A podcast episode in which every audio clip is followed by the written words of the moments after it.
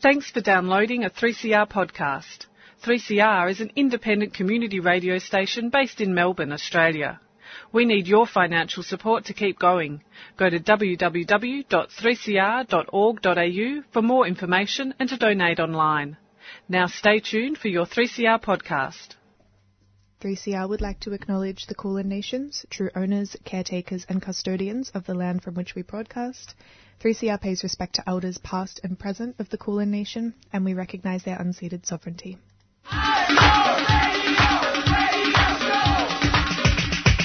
This is 3CR Breakfast. Oh yeah. Alternative news, analysis, and current affairs. Monday to Friday, 7am until 8.30am. Only double. Your hands.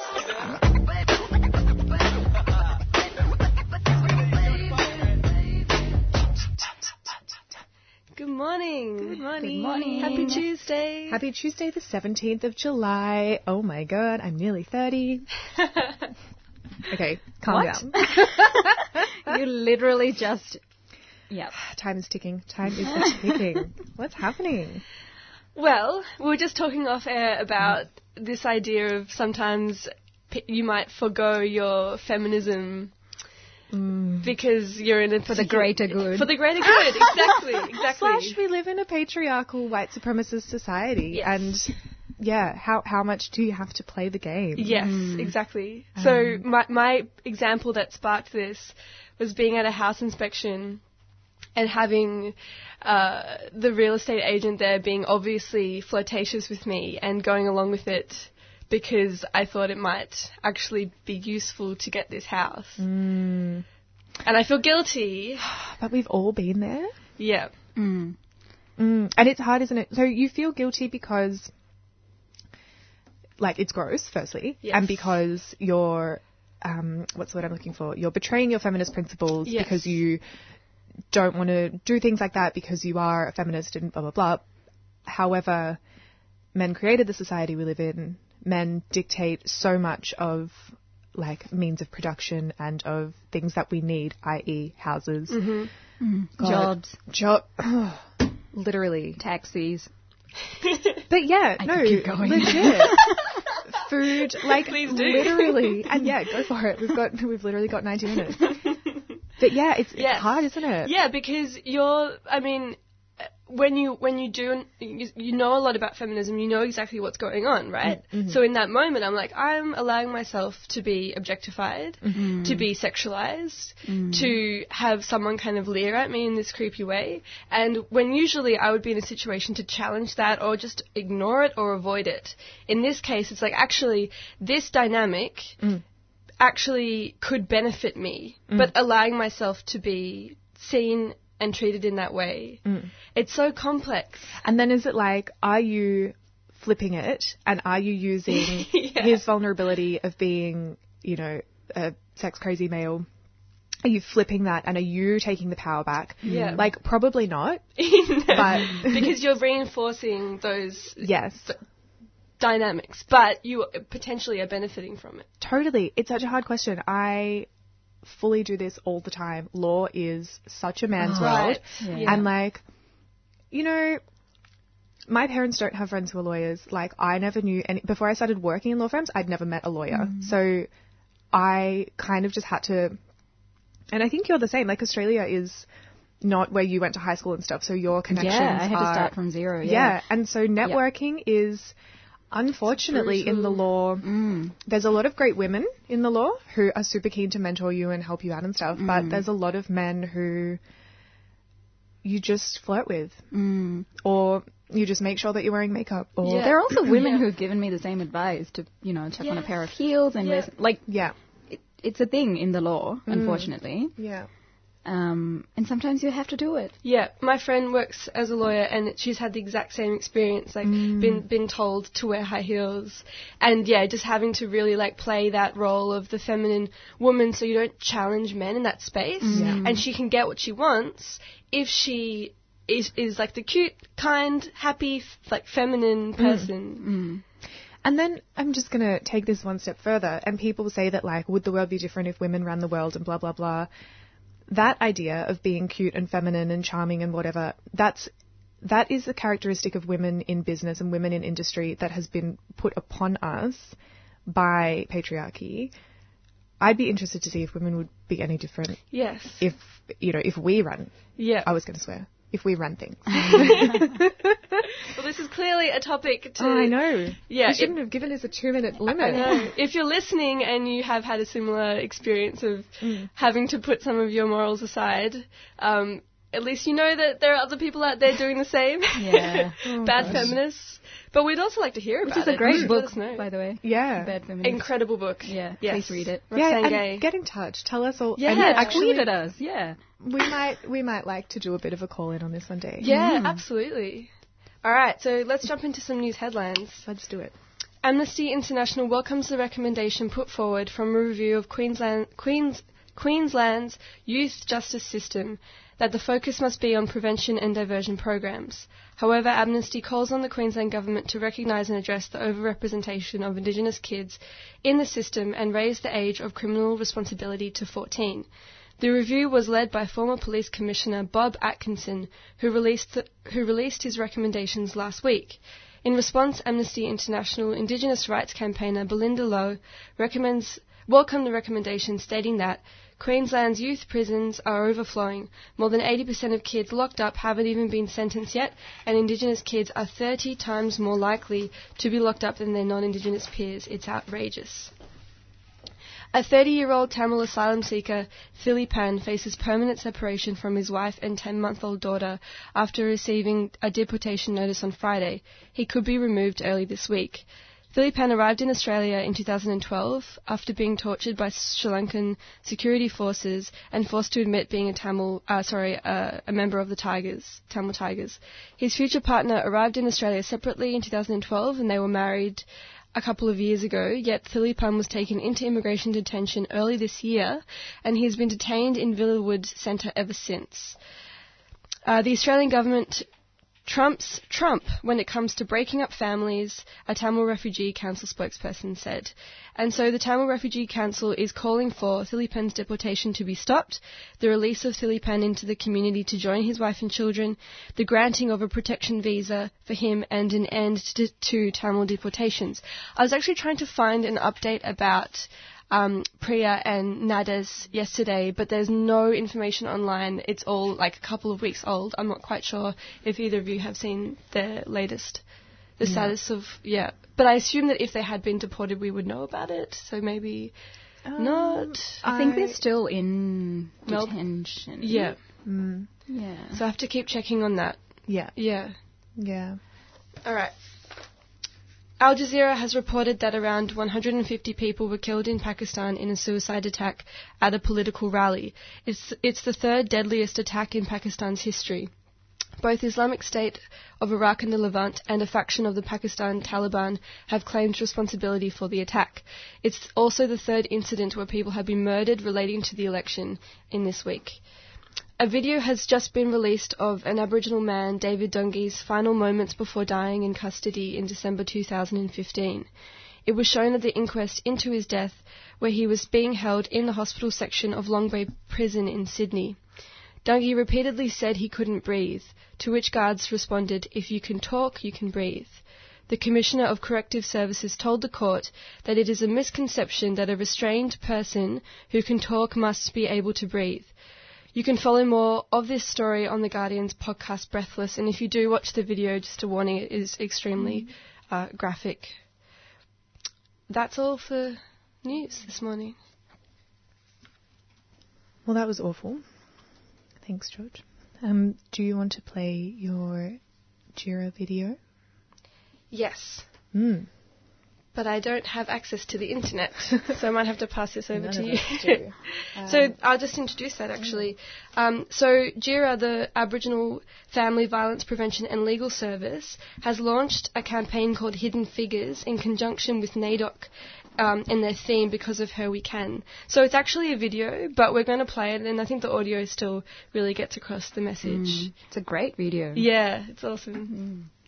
So sorry, the internet is down at 3CR this morning, so I'm just personal hotspotting. Technology.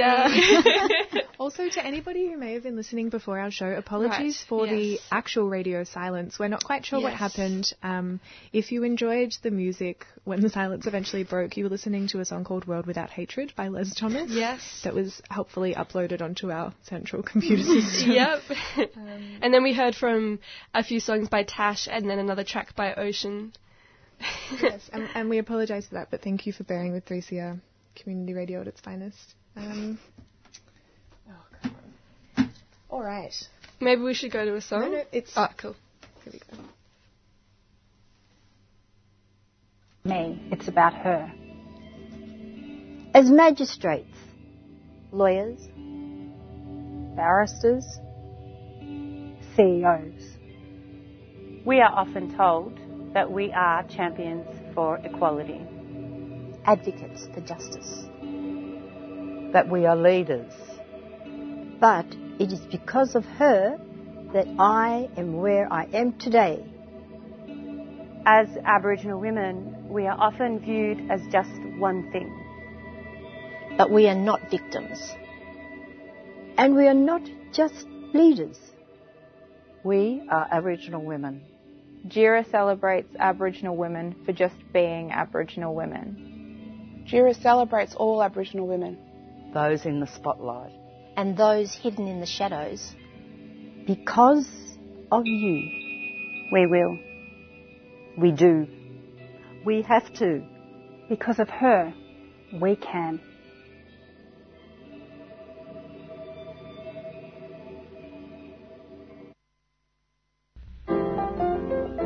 Hi, I'm Maurice, And I'm Mario, and we're Chronically Chilled, a program that aims to provide a platform to those living with chronic and invisible illness, as well as exploring topics that impact on our daily lives. Listen to Chronically Chilled the first Wednesday of every month at 6 p.m.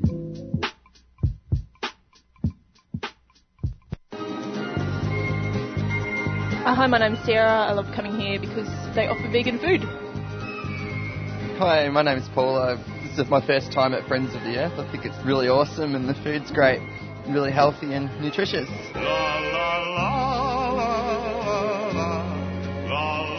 Friends of the Earth Food Co-op, 312 Smith Street, Collingwood. A tuneful experience. A 3CR supporter. 3CR are selling keffiyeh Palestinian scarves in support of the last factory that produces them in Hebron, Palestine. All profits will be donated to the reconstruction efforts in Gaza and support Palestinian industry. These are traditional scarves available in red and black, or you can choose from a modern design. Go to 3cr.org.au slash shop to buy online or drop into the station during business hours. Uh, this next little ditty, nitty gritty. Oh no, it's not funny. It goes out to Louise Maxwell. Some folks know about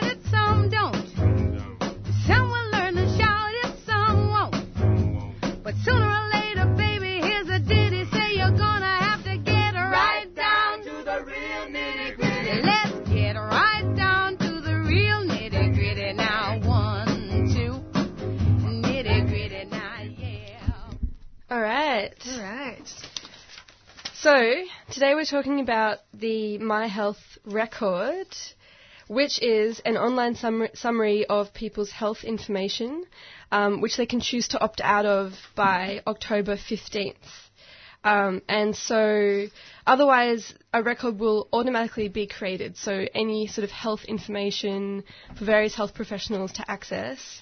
Um, the project aims to give patients and doctors access to timely medical information, test results, referral letters, organ donation information, uh, but of course there are concerns about the safety of some of this sort of personal and sensitive data. Mm. What are your thoughts?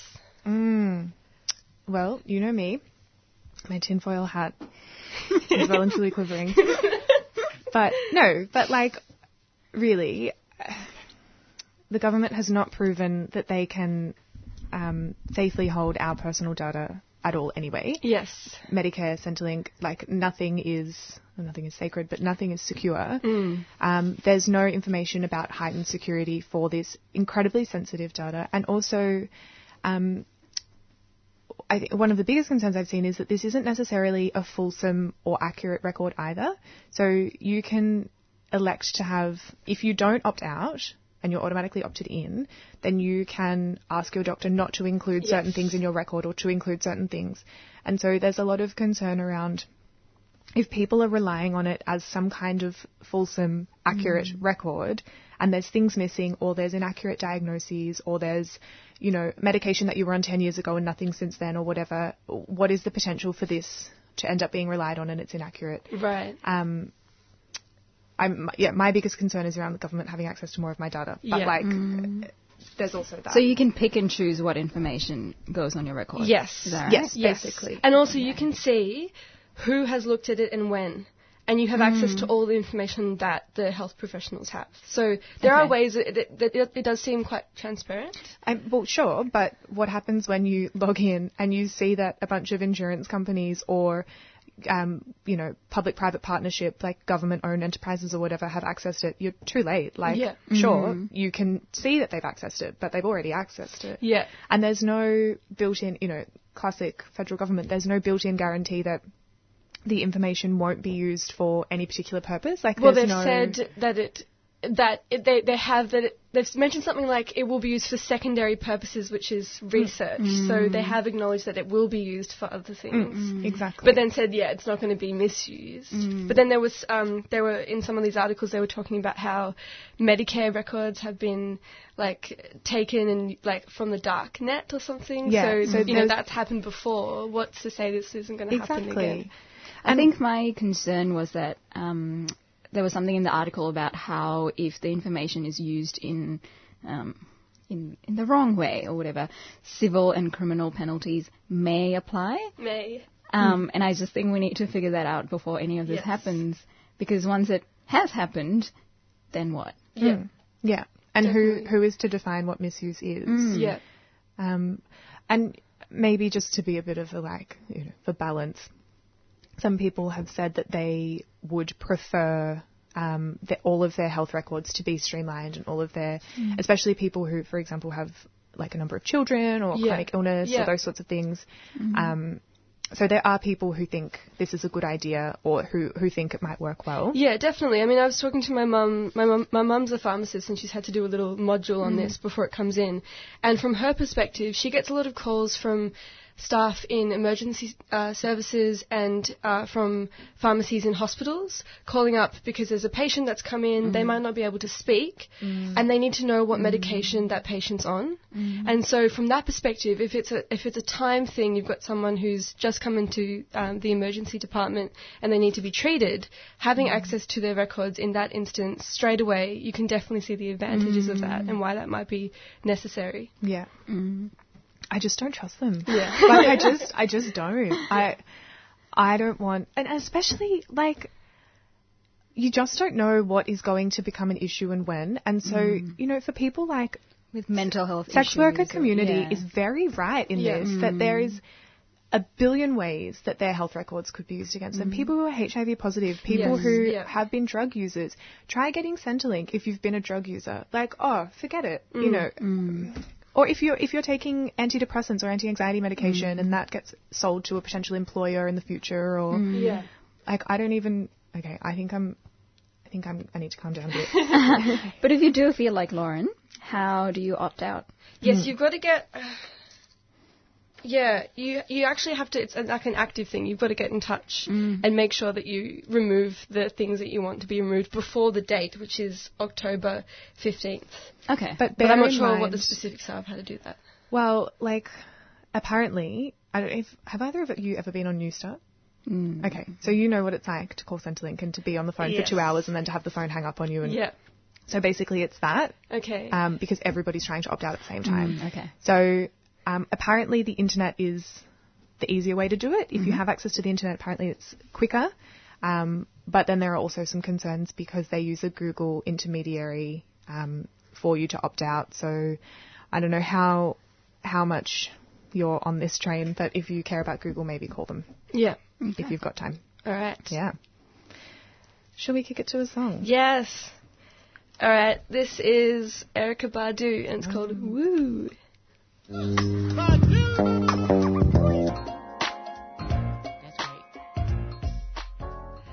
that was Erykah Badu with a track called Woo. Such a good song. I an love it. and it loves you.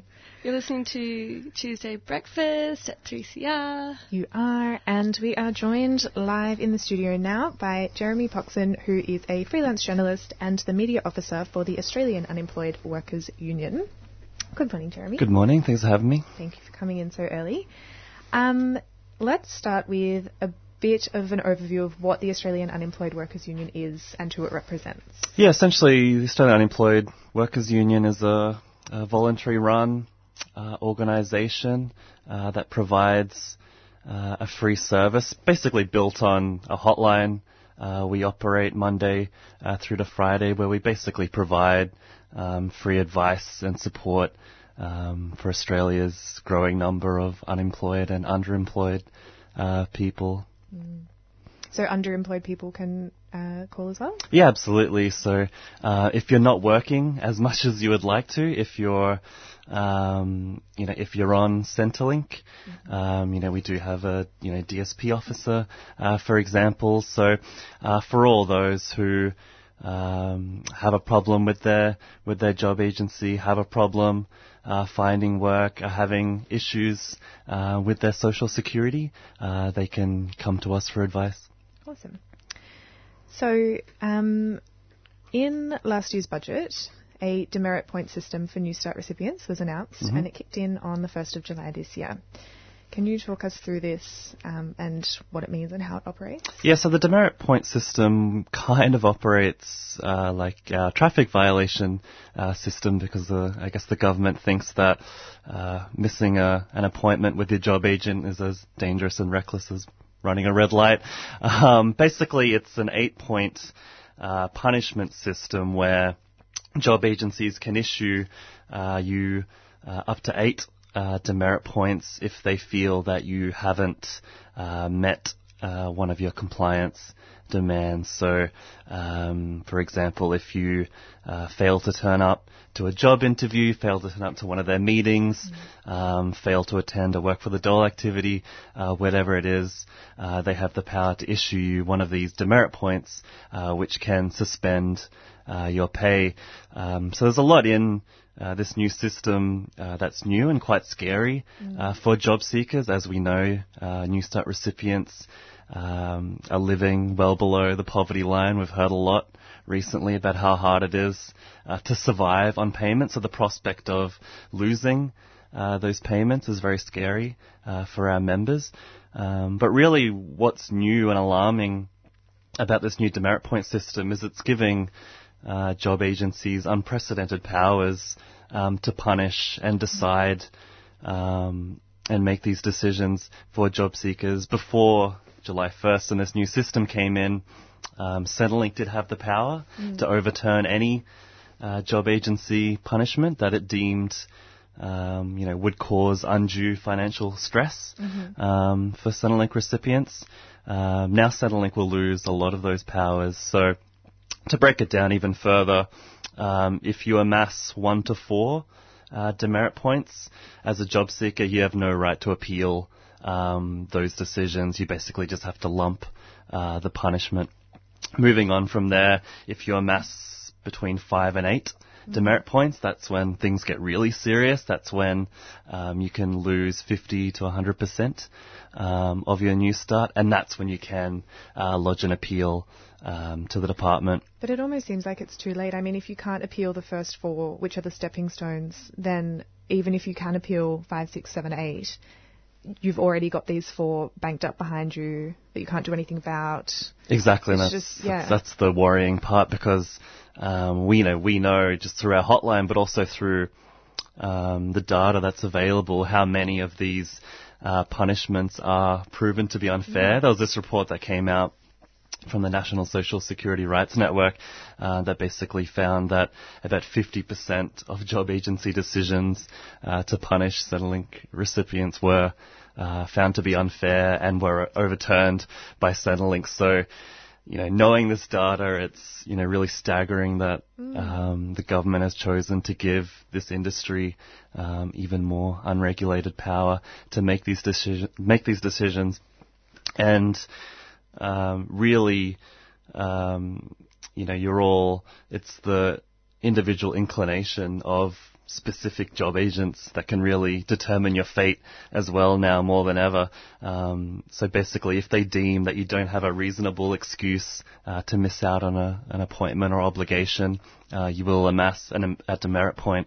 Um, one of the most notorious uh, parts of this, of course, is um, what's going to happen to drug and alcohol afflicted Mm. uh, job seekers. So under this new reform, if you land up in hospital, say, because of a drug or alcohol related illness, that's, that does not reasonably, scare quotes, exempt you, uh, Mm. from missing out on one of your, uh, job seeker requirements and you will be issued a, a demerit point. So it's, it's, it's pretty scary, grim stuff, really. Yeah. And I guess what springs to mind is um, just logistically, um, people, for example, living in rural or remote Australia, um, older Australians, people who maybe can't always meet all of the these Yeah. things for you know totally reasonable, not just like everyday life reasons, are then put at risk um, without appeal rights, which is the basis of our um, you know of our social services system Mhm. is that you can appeal decisions and that they're fair and transparent. Like how, yeah, it's just phenomenal that this has been allowed to happen. And we and we hear so many stories from, as you say, rural, um, you know, low income job seekers who, you know, for some of whom it's a, a multi-hour Mm. journey to get into their job agency. Some of whom uh, struggle to afford petrol, struggle to um, afford public transport uh, to get to these uh, get to these obligations and, and, and meetings uh, so frequently, and yeah, losing this right um, of appeal, this sort of which sort of you know should be the alienable right um, of, of of every Australian Mm. uh, citizen, really. So um, you know it's extremely uh, concerning. Uh, for us as a you know a very small voluntary run body who um, is trying to hold uh, job agents and, and government in this system to account, we essentially feel like we're doing the government's job Yeah. for it at this point, where all we're trying to do is um, you know try to regulate um, and hold this industry accountable. And unfortunately now um, that Centrelink's bowing out um, on holding this industry accountable to a great extent. It's now up to organisations like ours and vulnerable job seekers themselves. And so just um, just finally, if, if anybody's listening and they are receiving new step payments or they might be receiving them soon and they're concerned, um, how can they get in touch with the AUWU? Yeah, the best way is just to go onto our website, so www.unemployedworkersunion.com. There you can find um, all our information and who to call based on what uh, your problem may be. Another thing we're doing and advising job seekers to do, and you'll find that um, on the website, is um, to report any um, abuse you may receive, any unfair decision, especially for those people who have no other a- avenue Mm. um, to appeal, um, because we do have a little form on our website and we do collect stories and we do present um, that to the government in, in hope that they might uh, reform and hopefully regulate what's proving to be a very uh, broken system. I don't know. I had this really um, nice moment over the weekend where I thought to myself, this is ripe for a legal challenge. Like, this is.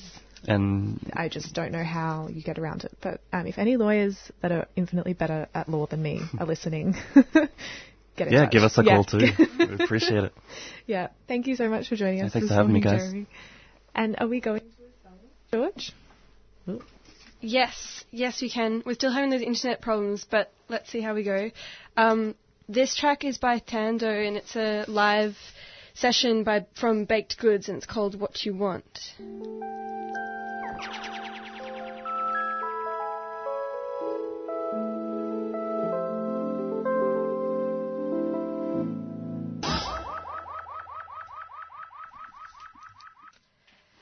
So that was Tando with a live version of What You Want.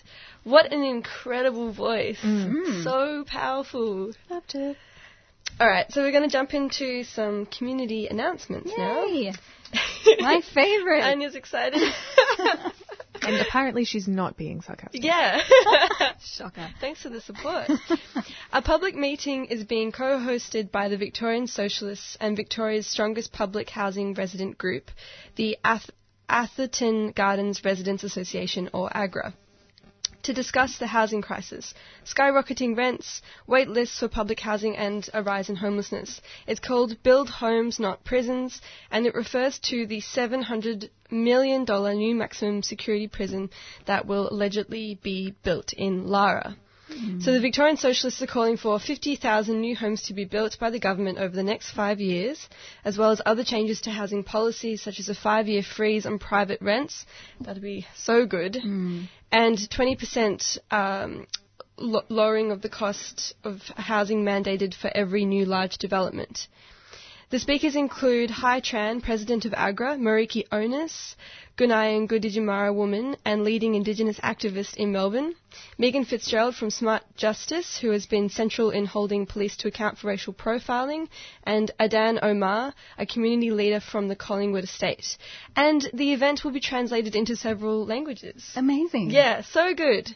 Um, it's this Wednesday, July 18th from 6pm. They suggest you get there as soon as possible to get a seat. It's at the Community Hall, Atherton Gardens Estate on Brunswick Street in Fitzroy. Um, there will be a launch of a new digital story and film called Against the Odds The, Vic- the Victory Over Conscription in World War One. Now I've lost the next page of that, which was going to explain. Sorry. Maybe we can, c- can come back to that event. Um, Alright. So next up is oh sorry this here my apologies it's Sunday the 22nd of July from 2:30 to 4 p.m. It's at Siteworks on Brunswick Street. Against the Odds tells the story of how diverse groups of individuals collectively defeated conscription during World War I and left a lasting legacy for Australia. It highlights the role of Brunswick and Coburg activists in the successful anti-conscription campaign. The film complements events organised by uh, the Brunswick Coburg anti-conscription commemoration campaign to publicise this momentous period in local and national history. Sounds super interesting. If you're a history buff, you'd like to know more about that. Um, Smith Street Dreaming is back this Saturday, the 21st, from 1 to 5 p.m. Every year, I want to go to this event, and I always miss it. I'm determined to go Let's this go. time. Yeah, do you want to go? Saturday, yeah. Did you All say. Saturday? This Saturday. Okay. During This the day. Love it. Maybe? Yeah. Yes? Let's do it. Yes. Um, so artists include Alice Skye, Dave Arden, and band Benny Walker, Birds, Djirri Djirri Dance Group, MC Lila, Guru, um, Guru Rui, and Indigenous hip hop projects. So it sounds like it's going to be great. 1 to 5 p.m. this Saturday. Where is it? Um, Smith Street. Yes. Yes. Collingwood. Oh, it's called Smith Street. Okay, sorry. no, but I probably should have specified that as well. You never know. Can you Just go and make yourself a coffee, please? Um, I've got a couple more events, but I can save those for later in the show if we have time. Yeah, No, it's or you can do them now. more? Yeah. All right, these are two lectures actually that Monash University are giving. The first one, and they just sound fascinating. I think you'll all be uh, interested in these. The first is called Post Feminism Body Love and Selling Confidence to Women, a public lecture by Professor Rosalind Gill. Um, and so it's a really interesting idea about, it's called fem, femvertising, which refers to a type of mainstream advertising practice that addresses women through discourses of empowerment, body love, and self-esteem through examples including Dove, Nike, and Always. So if you're interested in that, Mm. It's such an interesting thing, isn't it? Harnessing feminism for capitalistic purposes. yeah, yeah, definitely, Mm. and realizing how we might internalize some of those sort of ideas. I swear I have never bought Dove since I realized what they do. What do they do? Well, they just like they they. You're laughing at me. oh, forget No, it. I'm not laughing. I Oh, okay. I mean, they leverage um they leverage people's desire to be feminists and interest in feminism Right, to yeah. sell more product, Yeah. and they're owned by a company who pillages developing nations and treats their employees dreadfully. Um, Yeah. And is responsible for some of the worst wealth wealth Yeah. disparities in the world. Um, but so women can feel good about themselves if they buy a Dove soap. Yeah, like that's extremely problem. And it's, not, it's Yeah. almost like uh, they're two sides of the same coin because you have, you know, previously was the idea that you had to make women and girls feel sh- terrible. I was going to mm. swear then, I didn't. Saw that. Um, terrible about themselves in order to sell products. Mm. Now with the rise of feminism. Maybe that's why we're seeing the opposite. They have to make women feel empowered about themselves Yeah. in order to sell products. Yeah, exactly. It's like you can be your beautiful true self, but only if you wear Dove deodorant. Yeah. Like seriously, get out of my face. Yeah, yeah, totally. So that this event is July 19th, 5 p.m. to 6:30 p.m. at Treasury Theatre, 1 Macaulay Street, East Melbourne. And the other lecture that I wanted to mention is a seminar. It's called Diversity and Inclusion: The Neoliberal Accommodation of Women and Feminism. There isn't a lot of detail about this event, but that title in and of itself sounds pretty fascinating. Um, it will feature Professor Zehra Arat speaking on this topic. Um, and that it's on Friday the 20th of July from 12 p.m. to 1:30 p.m. at Monash University in the Menzies building. Good old, good old Menzies building. and it's like, ooh. oh, Clayton. it's a heritage listed building. I Um, just mean it's any. no, I know. Yeah. Have you seen it? I've got some classes in there next semester. Come on. Alright. no, I don't actually know if that's true. Um, all right. So yes, as I said, Friday, 20th of July, 12 p.m. Awesome. And that's it. Oh That's no, that's it. Yeah. That's okay. I'm going to play an ad. next week. I'm going to play an ad now for the Smith Street Dreaming Festival, oh, just in case we haven't hit you over the head with it enough, everybody. And the truth is, Brrr. The Smith Street Dreaming Festival is coming soon. Smith Street Dreaming has become one of the area's most anticipated street festivals. This year, we're featuring Dave Arden and Band, Alice Skye, Benny Walker, Birds, the Djirri Djirri Dance Group, and Indigenous Hip Hop projects, with MC Layla Guruwiri from the Marngrook Footy Show, and much more. Smith Street Dreaming, corner of Smith Street and Stanley Streets, Collingwood. Saturday, July the 22nd, 1pm to 5 o'clock. Smith Street Dreaming, one street, many mobs, one community. Smith Street Dreaming is a drug and alcohol free event and a 3CR supporter.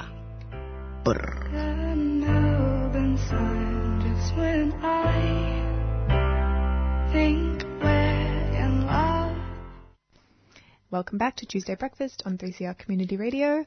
We are joined now on the phone by Jocelyn Bignold, who is the Chief Executive Officer of McAuley Community Services for Women. Um, and she is joining us to talk about sexually transmitted debt. Good morning, Jocelyn. Good morning. Thanks for joining us. You're welcome. So, maybe just to set the scene for our um, listeners, could you give us a rundown of what McAuley does in terms of service provision and um, the women that you help? Yes, of course. We, we're considered a response organisation, so we work with hundreds of women and children every year to help them find the right accommodation and support they need to get back on their feet after, particularly after an incident of family violence. Okay. And so, um, obviously, our understanding, as in society's understanding of family violence, has expanded significantly in the last few years um, to encompass things like emotional abuse and um, and abuse of children and that sort of thing as well. Um, and a significant part of that, which I think surprised a lot of people, was economic abuse or this idea of um, this sexually transmitted debt, is I suppose the catchier term. Um, could you explain to us what what that looks like in reality, what that is? Yeah, so economic abuse or um, financial abuse is a part of the range of um, tactics that perpetrators can use to keep, well, women particularly, um, in control. So it's a, it's a pattern of coercive, controlling behaviour. And the way it manifests, the way that we've seen it manifest is things like, um, I'm thinking of a, an older woman who worked for years in the family, small family business, had five children and needed to scavenge in bins after work all day um, because she didn't have, she wasn't allowed or she wasn't given access to the bank accounts to put enough food on the table for the family. So the scavenging in bins was in, in a means of keeping everybody fed. Um, other, other women have talked about spending you know, days, whole days going around different supermarkets shopping for specials because they've been given a very limited allowance, again, to feed a family. Um, so it keeps them on their toes. Um, others threatening not to pay school fees, the method of control. Um, moving money in and out of accounts. You know, one of the worst cases I heard was um, a woman going down, literally going down to buy some takeaway, and when she got there, all the money was moved out of her account, so she actually couldn't pay for the food that she was buying that night.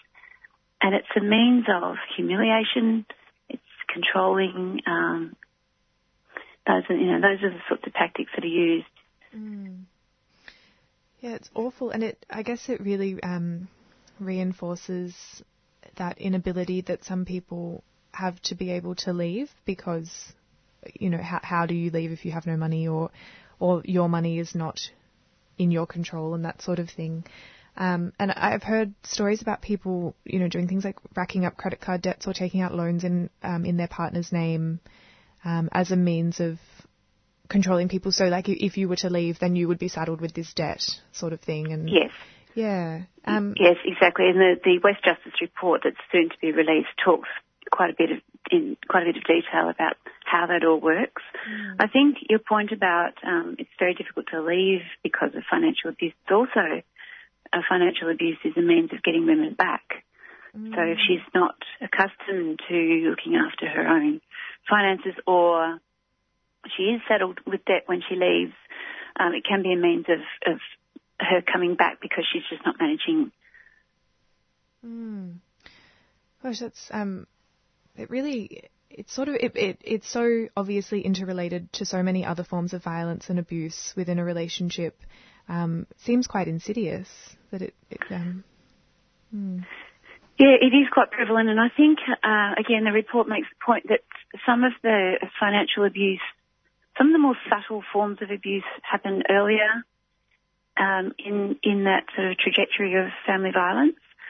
So it's not necessarily something that you pick up immediately. This is abuse. Mm. It might be, you know, might excuse him as, you know, he just likes to have control of the money, or I'm not good at this anyway, or, you know, so those those sorts of that sort of self talk can help mask what's actually going on. Yeah. Um, and I, I would like to come back to that about identifying it and that sort of thing. Um, maybe towards the end when we talk about what women can do if they're in this situation. Mhm. But so you've you've arranged a partnership with West Justice, which is a an amalgamation of a number of community legal centres um, in the western suburbs of Melbourne. Um, so what is this partnership? How does it work? What um, what do you do? Yeah, so I mean, I have to say they are brilliant. Um, they are providing a service that we can't do. So we've got very skilled, experienced uh, caseworkers that work with women on housing, um, family reunification, legal, uh, not legal stuff, immigration related issues, you know, health, quite a wide range of things that they assist women with. But what we need um, under this arrangement is the legal and financial advice. It's just a stretch too far for us. So we absolutely have to have the expertise that West Justice bring to the table. Uh, and the partnership has worked really well. We've got a beautiful facility here in the West. It can happen in other places, but it's a safe place so women can sit and relax, you know, a cup of tea, they can take their time, um, and in a, you know, a few, few short questions, few short minutes, to start, the story starts to unfold. And I think one of the things that's um, really obvious about this work to us, as we see it, is that we're already dealing with quite a bit of complexity, and then you start to unpick the financial and legal aspects, and that's complex in itself. So there's layer upon layer of complexity that needs to be unpicked, and it can be done. The results are outstanding. Mm. What sort of results are you talking? Are you talking about like clearing of debts or of, of helping women set up their own finances, or? Well, clearing of debts primarily. So um, in four months, 24 women were seen by the West Justice clinics, supported by our team. Uh, I think of the 24 women, there are around about 42 children, so the intergenerational benefits here. And, um, you know, just one of the headlines, you know, the the uh, successes is $100,000 worth of money saved or debt saved from those 24 women. That's phenomenal. And I just think too um, of the immense relief that um, can be felt by you know, a $10,000 debt being relieved. You know that some of this debt has been following women around for years, and you know the threat of legal action, the threat of criminal proceedings, the threat of um, not being able to stay stably housed, which can also mean that you might not be able to accommodate your children, so separation of children from mothers. These are all of the um, compounding impacts of living with this level of debt.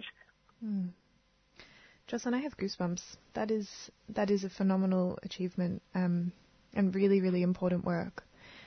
Um, so, look, if if women find themselves in this situation, or if they're listening and they think, "Oh, this is sounding awfully familiar," um, what's your advice? Firstly, I guess for for identifying whether or not it's problematic, and then and how can women get help for this? What should they do? Yes. And one point I'd like to make too is that this doesn't discriminate. It's not rich. I mean, this this um, women who are in wealthier situations or, or poorer situations can all experience this um, form of violence. It's quite common. Um, I think one of the ways of identifying it is um, whether or not.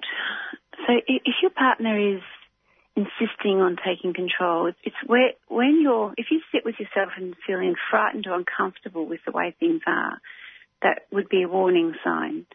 So, if you feel like you've been threatened or tricked or forced into something, you're feeling uncomfortable, it's probably worth then starting to talk to other people, saying, is this normal? Um, yeah. There was, sorry, there was just something there that's gone and it'll come back to me. there are, there, there are two, I mean, obviously if you're in, if you feel like you're in immediate danger, then you need to talk to the police. But safe steps are also a great resource for testing whether or not what you're feeling is sort of what's in sort of normal range, if you can say normal range. Um, and uh, we're also happy to take calls as are West Justice for women to start looking at their legal situation. Fantastic. Um, and I've I'll put your um, your website up again on our Facebook group, our uh, 3CR Facebook page, um, so women can get in touch if they'd like to. Um, thank you so much for joining us this morning, Jocelyn, and all the best with this really important work. I hope it keeps going as well as it has. Thank you very much, Anya.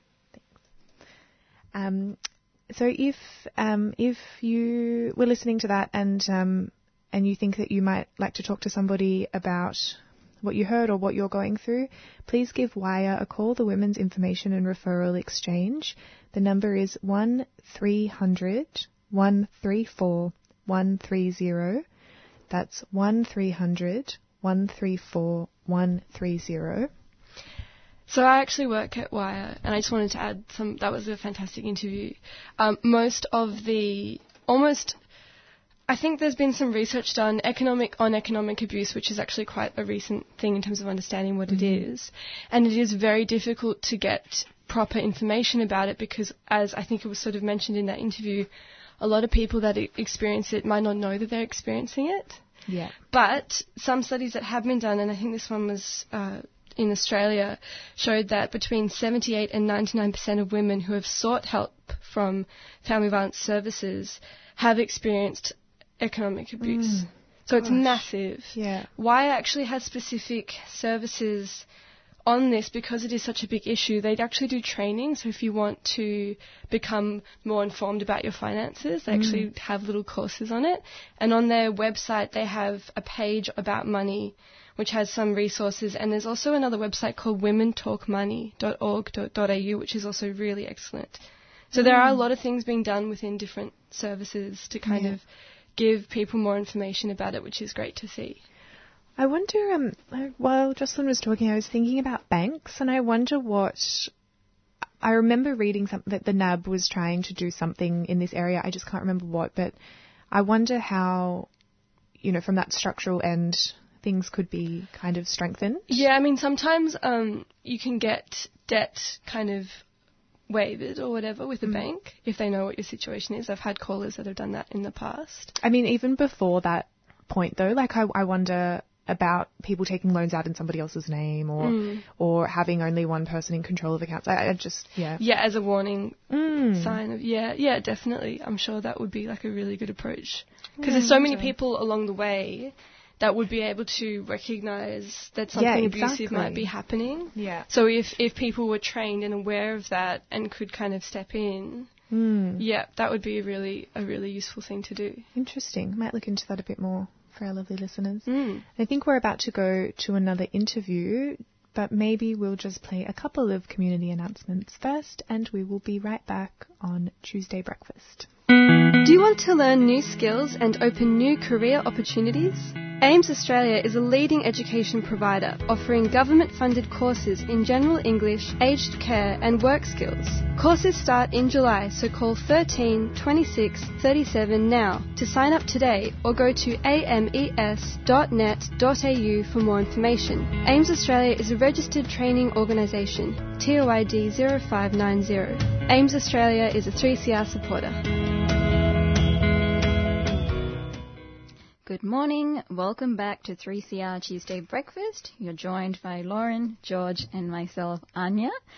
Next up, we're going to be talking to Debbie Kilroy, founder of Sisters Inside, an independent community organisation which advocates for the human rights of women in the criminal justice system. Hi, Debbie. Thank you for joining us. Good morning. Um, can you tell us a little bit about Sisters Inside and the work you do? Sure. Sisters Inside um, is an independent non-government organisation which exists to advocate for the human rights of women and girls in the criminal justice system. So we do so alongside women in prison. So basically what that means is we're an organisation, a grassroots organisation that started when I was in prison and when released, um, came back into the prison and the long-term and lifers, we started Sisters Inside and we've been going ever since. Mm, So we're driven very much so by women in prison. We still meet monthly with our board members um, inside the prison. Uh, we have a committee in there of women in prison and meet monthly with them. Um, and um, they're the management of the organisation. That's amazing. Um, let's talk about the the recent media announcement um, by the Queensland government, um, their decision to open a new private women's prison to be run by Serco, um, which is very harmful on so many levels. But let's break it down further. Firstly, what are your thoughts on private prisons? Well, you know, we as a community, um, if we want prisons, um, prisons must then be run um, by the government. As soon as we outsource them, if you like, to corporations, um, then it becomes that people who are criminalised and imprisoned become a commodity for sale, and therefore the corporation needs more bodies um, to increase their profits or to maintain their business Mm. where if a prison is in a public domain, we would hope that um, their policy would be to reduce numbers of those criminalised in prison, not increase mm. the numbers. So there's obviously a financial incentive for private prisons to keep the beds full, in a way. There's absolutely a financial incentive for sure. Mm. And then people, the most marginalised, disadvantaged, and particularly Aboriginal and Torres Strait Islander people, become the commodities or the units per cost that are incarcerated.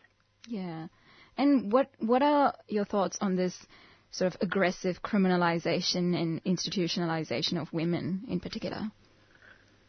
Well, it, we know that women, and particularly Aboriginal and Torres Strait Islander women, or Aboriginal and more so, are the fastest gr- group within the prison population that is growing um, the most. And that's not an Australian issue, it's a Western world issue. It's an issue where there's predominantly Indigenous cultures. So Canada, New Zealand, in the US we're seeing it, but more so um, where there's more Indigenous people, Canada, New Zealand here, and Aboriginal women are the fastest growing group that are being incarcerated across those jurisdictions. Mm. And and how um, obviously it's going to be really harmful to them, but in what ways do you think it particularly affects Aboriginal and Torres Strait Islander women in particular? Well, we have, um, we live in a country that was colonised, that was stolen from the first peoples of this country. Um, and what we've seen then is Aboriginal people being pipelined into uh, state carceral systems, whether it's so-called child protection, the youth prison system, and the adult prison system.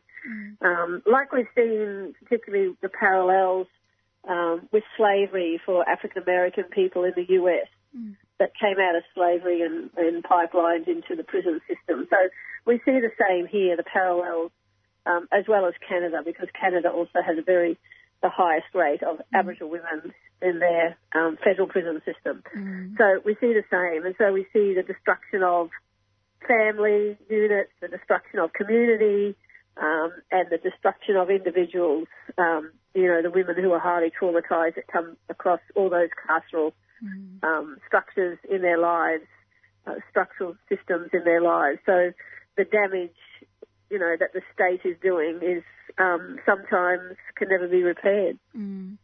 Mm. And the intergenerational trauma that, that keeps going. Yeah, the intergenerational trauma from colonisation. You know, we we live in a country that was stolen from the rightful owners. Yeah, yeah. And it's really um, interesting, by interesting I mean awful, um, that um, information about Canada because, you know, it's usually seen as this really progressive, beautiful country with, um, you know, the, the country that every other country wants to be, um, and yet they keep pushing the Indigenous people under the bus. Um, Well, that's right. You know, look, it depends how much money government want to spend on marketing, and, and Canada has spent, you know, hundreds and hundreds and hundreds of millions of dollars on marketing how good their system is, how good they are. When you scratch the surface yeah. and speak to those on the ground and speak to those who are living, um, you know, or have lived the prison experience, you know the reality and the parallels are absolutely mirroring from, you know, Australia and Canada. Mm. And also New Zealand for that matter. Yeah, yeah. Um, and this um, this Queensland government's decision to to open the private pr- women's prison, um, what can our listeners do to push back against this arrangement? What what should we be doing? Well, we've asked and called on um, for people to write to the Premier and to the Minister, Mark Ryan, who's the Minister of Prisons, to actually reverse the decision to not move women out to Gatton, which is 94 kilometres away from um, Brisbane. So a couple of hours. It has no public transport. Um, women will be absolutely isolated uh, in the boondocks of Gatton um, under the management of Serco. So, you know, that would even be, increase the secrecy even more because of commercial incompetence. Mm. And, you know, it will, could even be a situation where organisations like ourselves that actually speak out could actually be banned from access to, to support women there because we actually speak out against it. So we mm. need to call on the government to reverse the decision mm. that we need to work with you know, what we have now, the resources that we have now, which is plenty to actually get women out of prison, not open a new prison because the women's prison is a bit overcrowded. Yeah, yeah, and that point about being banned from from potentially um, doing anything in that space, I guess that's one of the issues of having a private prison that the contract is so tightly regulated that they could put those clauses in if necessary. Is that is Well, that that's right. They they call the shots. So you know, they will uh, deem who is welcome and who is not welcome in that prison system. And you know, we know abuses happen in the um, public system, but I mean, we also know that the abuses in the private system are worse. When you look at Serco's record, particularly in Yarl's Wood and UK, you know, like even women there in the, their detention centre that's run by Serco have gone on hunger strikes. Where we know women don't traditionally protest, but when women are, are protesting in a way to, um, you know, for a hunger strike, we know that it's very serious. The allegations that they are raising sexual assault, rape, physical assaults. So, you know, we have the possibility that this is going to be the same here, mm. and we need to be aware of that, and we need to call on this government, this Labor government, who mm. prides itself on leading women, mm. um, to actually reverse this decision. Absolutely. Um, and just before we wrap up, Debbie, um, I just have one final question. So instead of throwing women in prison and you know locking them up and throwing away the key, what do you, what should the government be doing to support them? Well, we know who's in prison. Um, you know, aside from the Law and Order Fear campaign, which is not a reality, Um, the women who are in prison are the most marginalised, and disadvantaged women, who are the most impoverished, who are the, have the most higher levels of mental health, who are homeless, um, and who have drug and alcohol addictions because of previous trauma of rape, sexual assault, physical um, physical violence, family violence. So this is what we must address in our community at the front end. So women aren't criminalised because they are poor and disadvantaged mm-hmm. and marginalised.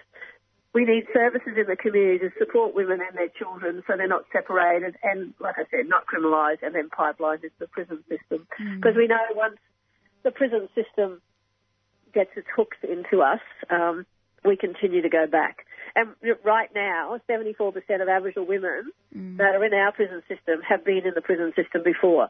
It's an absolute fundamental mm. failure. And here we are, a government that's propping up the prison industry with even more resources, taxpayers' mm. money, mm. with such a failure rate. Any other business, if you like, or any mm. other service, if it had a 74% failure rate, would be shut down. Yeah. No, what we do with prisons is keep pouring more and more money down the throat yeah. of um, the prison industry. Mm, it doesn't even make economic sense, even if you think no, about it that way. that's yeah. right.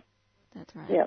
Mm. Well, thank you so much for, for, joining us, Debbie. That was that was great, and um, we'll post um, about this on our Facebook page as well. And all the best with Sisters Inside. Thank you. So, um, I'm sure that everybody listening is now just feeling like disgusted and outraged. Mm. So, I would like to go to a song. Um, before that, yeah. I just want to plug the Law and Advocacy Centre for Women, mm. um, for women here in Melbourne. They're based in Carlton and they do amazing work. They do a lot of amazing legal work, but also um, have great referral systems for support services and all that. And they can be contacted on nine double four eight eight nine three zero. Mm. Um, this song is dedicated to George Maxwell, who has recently started discovering women in hip hop in a huge way. Who are we listening to? We are listening to Lady Leshurr. Um, I was listening to Hip Sister Hop on Sunday, which I highly recommend if you are just like if you like good radio. I think it's Sundays at 4 p.m. on 3CR, and she played this song. And for once, it's a hip hop song with no swearing in it. So enjoy, everybody. Lady Leshurr with On My Way. Whether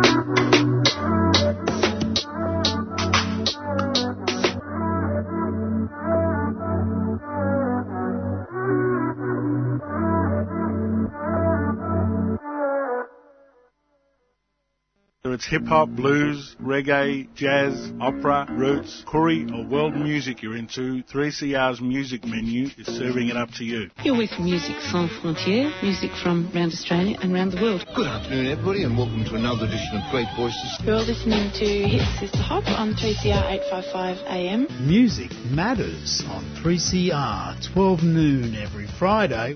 Keep these diverse tunes on the air by subscribing to 3CR. Call 9419 8377. The newspapers shout, a new style is growing.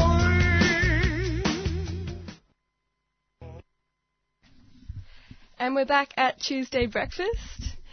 So there was a few things I forgot to mention in community announcements and in my news headlines because there's so much going on, both in terms of Mate. events and Oh. news going on in the world. Yeah.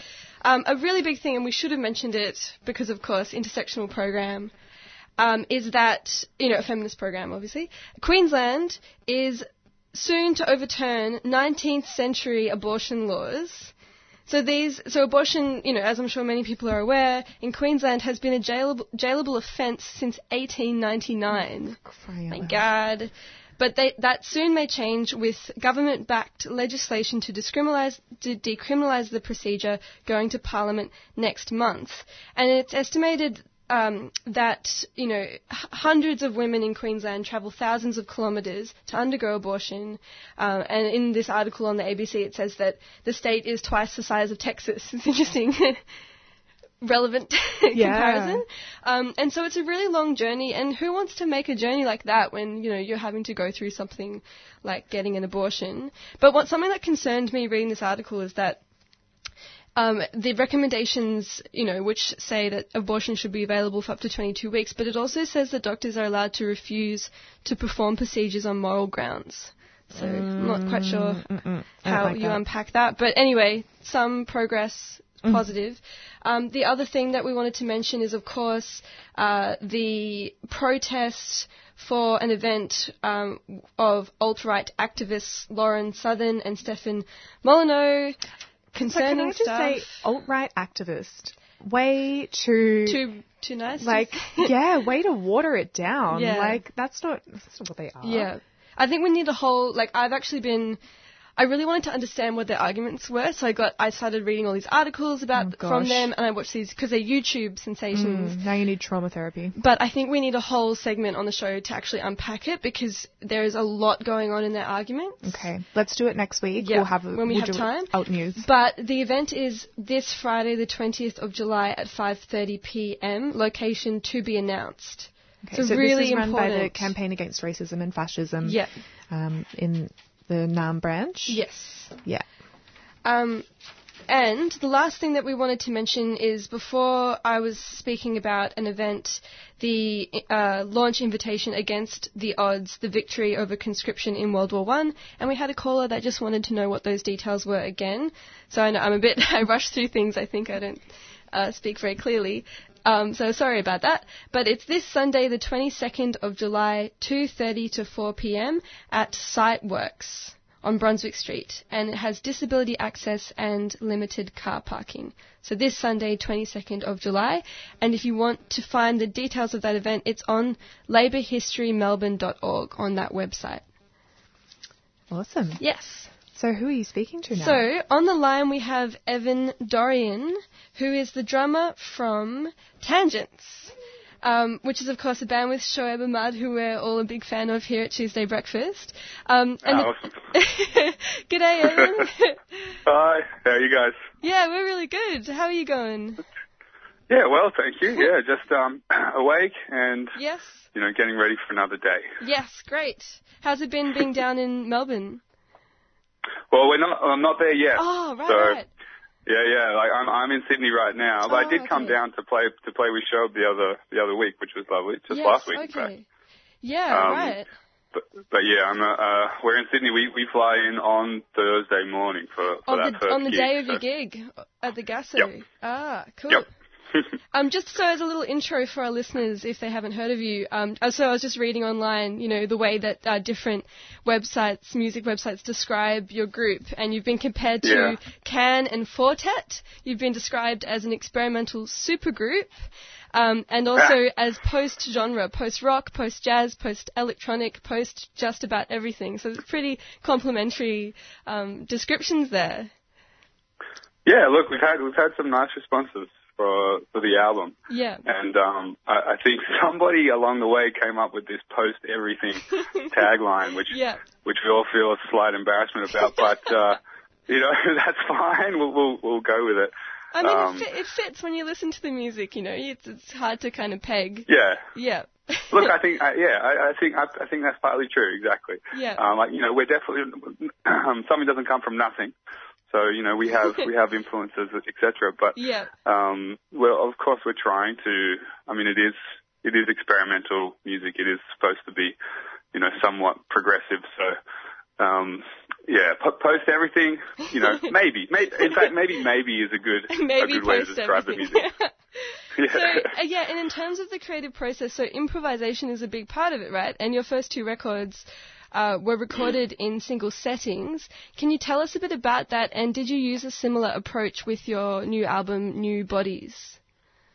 Yeah, well, we so we we really started as like an we didn't really form as a band. It just kind of happened. Like we played a, an improvised gig, and then um, that was recorded because we have the members in the band who are, are diligent like that, not me, and they keep record of things. And so we recorded that, um, and then that became our, our first little release. And then actually the second release was more improvising, but we did a sort of a, a, a strange process, which is we we improvised separately at first with our with our computer wizard guy Ollie, kind of recording us, and then he was he was sort of post processing us, chopping us up, and recomposing things. Um, and then after that we did a few more layers, and so it was kind of a, a strange combination of improvising, but also quite a, a studio process, and having lots of um, uh, sort of electronic interventions from from Ollie and, and from that he, he bringing this sort of computer musician approach to it. Mm. Um, and New Bodies, this, this latest one, excuse me, is really like, it's really a combination of both of them. We, but this time we, we went into a, a lovely studio and we, we improvised for a day, basically. And we got hours and hours of music. Um, and then we, and then we sort of, we went, we combed through that and found the good stuff.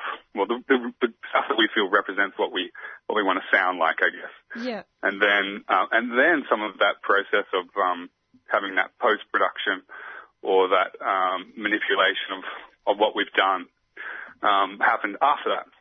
So it's kind of a combination. It's kind of like improvising. Um, we had a few tunes that we did sort of play to or like work from uh, when we were in the studio, but mostly it's it's sort of just exactly what happened in the moment, and then some sort of additional tweaks and things to get to get it to sound how we want it to, Yeah. and to sort of go go extra places that aren't quite possible always. Yeah, it's Um, it's really You know, impressive. playing live.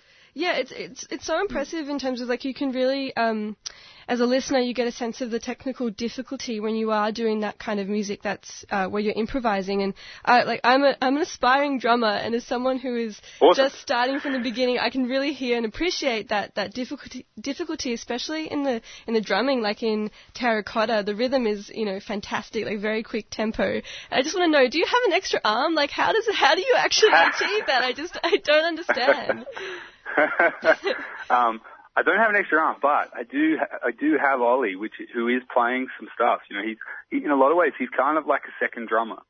You know, there's a because he he really he comes from a a, a breakbeat background, I guess, um, chopping up samples and things like that. So sometimes there's there's definitely an extra layer in there that's uh, that's not necessarily me playing drums. You know, um, and I, I, I'm a big fan of that, and a big fan of music uh, that uses like electronics or, or computer um, uh, programming to kind of make it a bit ambiguous as to exactly how much of it is being played um, and how much of it uh, isn't or is, is programmed. And especially like I love the idea of the computer coming up with uh, with with patterns or beats that that I just wouldn't do intuitively on on the drum set because the drums have sort of like a a particular physical uh, thing, reality that you have to deal with, um, like having four limbs, etc. Um, uh, but the computer will kind of it'll make you it, it'll make patterns that, that just aren't that natural to play. Um, uh, as long as they sound good, we'll keep them. Um, so yeah, that that kind of combination of the two things, I think, is what makes a big a big thing for tangents. It really really makes it kind of Yeah. um, exciting for me. Yeah, that's awesome. It's it's it's so sick. And so we might just wrap up in a second so we can actually play one of your songs in its entirety. Uh, but just Cool. quickly, um, are there any underlying themes to the album? Well, look, it's mostly about like we were discussing, kind of, you know, what is our what is our approach overall, and this this record's definitely more, I'm going to say, emotional than the last record. Um, it's instrumental music, so you know there's there's quite a bit of ambiguity in terms of um, you know that there aren't lyrics that kind of really guide you through all the meanings. Um, but look, it's one of it's one of openness and uh, a sort of a, a spirit of improvisation and, and being in the moment. But especially, I think for us, just trying to see uh, where we can take the music. So I, I- think progressive is probably the best the best word for it. Not as in prog, because it's not so much that, Yeah. but as in just trying to see if we can push forward a little Yeah. bit within all, within ourselves in a lot of ways. Yeah, awesome. And so Yeah. your upcoming gig is at the Gasso this Thursday night. Is that correct? Yeah, that's right. Yeah. Uh, nine, on the 19th on Thursday, and there's also a second night on the 20th.